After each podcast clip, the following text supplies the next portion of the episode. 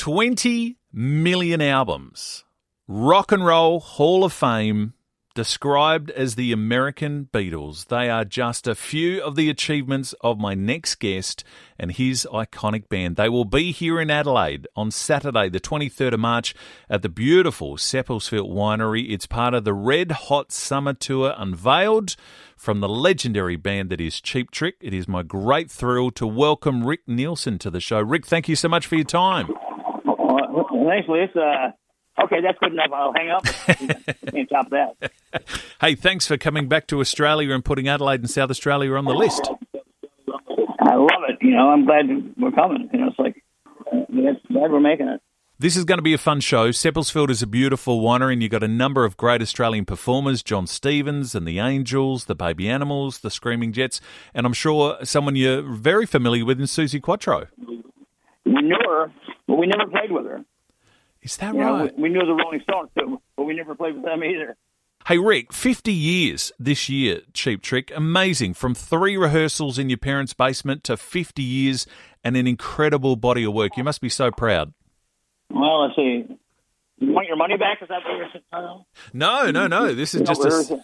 you know, we try to be what we are. And it's like we're lucky we still get to do what we like.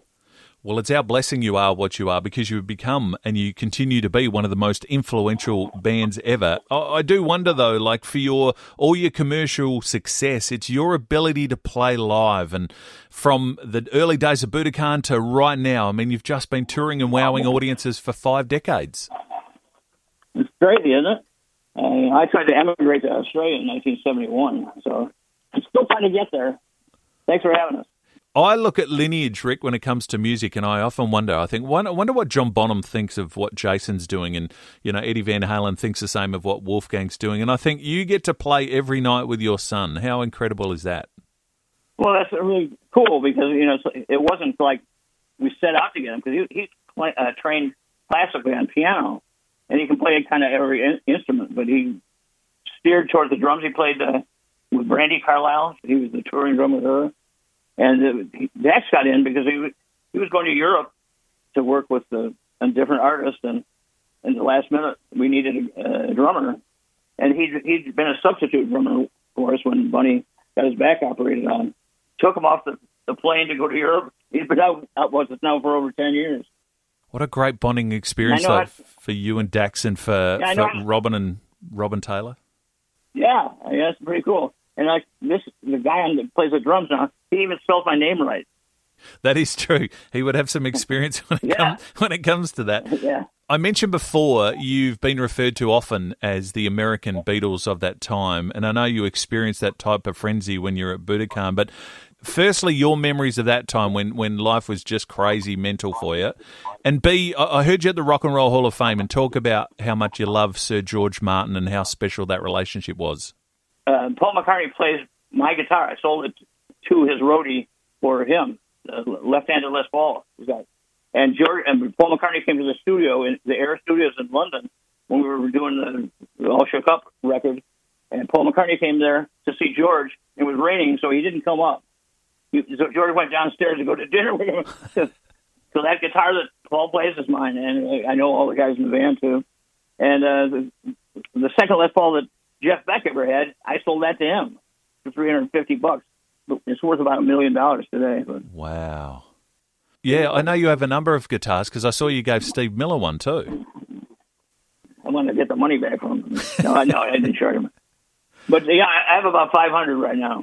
But I've owned two thousand instruments for years. My dad had a had a music store, and I never, you know, I never got new guitars because you know they were more expensive. I didn't have any money, Yes. so um, yeah. So I've, I've just been kind of a collector my whole life.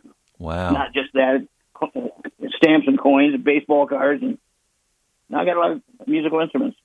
And the frenzy, Rick, uh, 300,000 people lined the streets here when the Beatles first came to Adelaide in 1964. But, I mean, you experienced Uh-huh. a level of that kind of frenzy. I wonder if you look back now, you know, decades on, do you enjoy it at the time or is it, I I guess you get swept up on it, but can you look back now with fondness and go, that was a fun time? Well, you know, in a way, yeah, but we we never really celebrated. We had a number one song, and we are it was number one in the U.S. and we were in England, so so we didn't get you know we never got to smell the roses. We were we had success at Budokan, but then we came back the next day after we left, did the whole sellout tour in 1978. Came back, we went to a club in Iowa. Yeah. And like, after, you know, I said, I like those. The Japanese are really smart. They like it. We have to thank Japan really because you were doing your applying your craft and it was there of course you exploded Yeah. and then from there on you become the iconic band that you are. This is uh, a little self-indulgent this story rick but go with me for a second because we have a announcer here at the radio station by the name of graham Cornes. You're a rock and roll hall of famer. He is a australian football hall of famer. He is uh, as a player and as a coach he's revered when it comes to our national sport here but he's a wannabe rock star many moons ago in in the uh, New Year's period of 2003 4 you met him at the Hard Rock in Orlando. And he this is his favorite story because you said to him uh, are you in a band? And he said well I am because he sort of dabbles in his own band here in Adelaide. And he said and you said where are you from? And he said Adelaide. And then you said I've got friends in Adelaide in the great Doc Neeson from the Angels you then gave him one of your pics. It's now framed in his house, right next to the photo when he met the Rolling Stones. I hope there's some way that you can see each other at Seppeltsfield or you ever want to speak to him on his show because you are like the rock god to him. Yeah, set up. It'd be my pleasure. And I and maybe he'll give me a pick back. Well, yeah, or a footy. He could give you a footy if you want to take an Australian rules. How did you get to know Doc Neeson? Oh well, uh, uh, we played with them. I, I got them on a, some tours, Sure. and we liked them so much, you know, because they was they were such a good band. Nobody knew them in the states. Mm. And uh, one of the shows that they played in Chicago, and they were in a little van or whatever, how they were getting around. And we'd already played with them. We played with them in France and other places. And they got this, they got all their gear stolen. They left the truck out on the street. I said, you know, what, Chicago or Adelaide, you know, it could happen. Uh, so I I live about 70 miles out of Chicago, and I heard about it. I drove, I got some of my gear and brought it into Chicago so they could be able to play. Wow. Well, John Brewster Now still still that shit. Yeah. John Brewster still lives here in Adelaide, so I, I know you'll get to reconnect at Seppeltsfield, which is great. And we just recently had uh, the boys from Kiss here too. Their final ever show in Australia and Sydney. Yeah, they performed at our grand final, and they were so instrumental too, weren't they, for Cheap Trick? Yeah, for sure. You know, we we opened for those guys, and we opened for Queen, both in '77.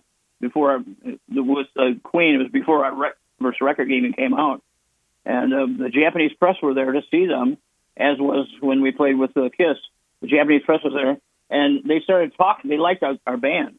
You know, it's like you know, usually the opening act gets you know kind of dumped on, Hmm. but they liked us, and, and they asked me to write an article for Gung Senka or Music Life you know, what do, what do I know? So I just, oh yeah, working with Queen. It's, it's like we usually do, you know. Whatever I wrote, you know, they translated it, and we we started getting fan mail immediately. And then, then you know, we, in 1978, we sold uh, two shows of Budokan, and uh, you know, almost every place is sold out. It, well, here's Queen and Kiss, big stars in the magazines and stuff like that. We had a number one song. We had a song that no- never got any. any uh, it's Clock Strikes 10 Mhm. It was a number one song in in, in Japan, and beating Queen, beating uh, Kiss in the charts. And so it really paid off for it. It was kind of a fluke, but yeah, it was great. That is amazing. They're One, the smartest, the smartest people in the world, except, except for you in Adelaide. Uh, exactly right, Rick. It's so great to speak to you. You're a legend of the industry. Your band is so iconic and so legendary too. We get to see you in the flesh, and that's what it's all about. The live performances Saturday, 23rd of March, the beautiful Seppeltsfield Winery in Seppeltsfield. It is for the SA version of the Red Hot Summer Tour. Legendary band Cheap Trick, the great Rick Nielsen. Rick, thank you so much for your time. We will see you in the new year. All right, bring your uh, bring your football. Wait, Done. Done. I will. I'll get him a pick. Yeah. All right. Thank you so much, Rick. The great Rick Nielsen, uh, along with Jon Stevens, the Angels, the Baby Animals, Susan the team, the Screaming Jets, and the iconic Suzi Quatro. Tickets are available now at ticketmaster.com.au.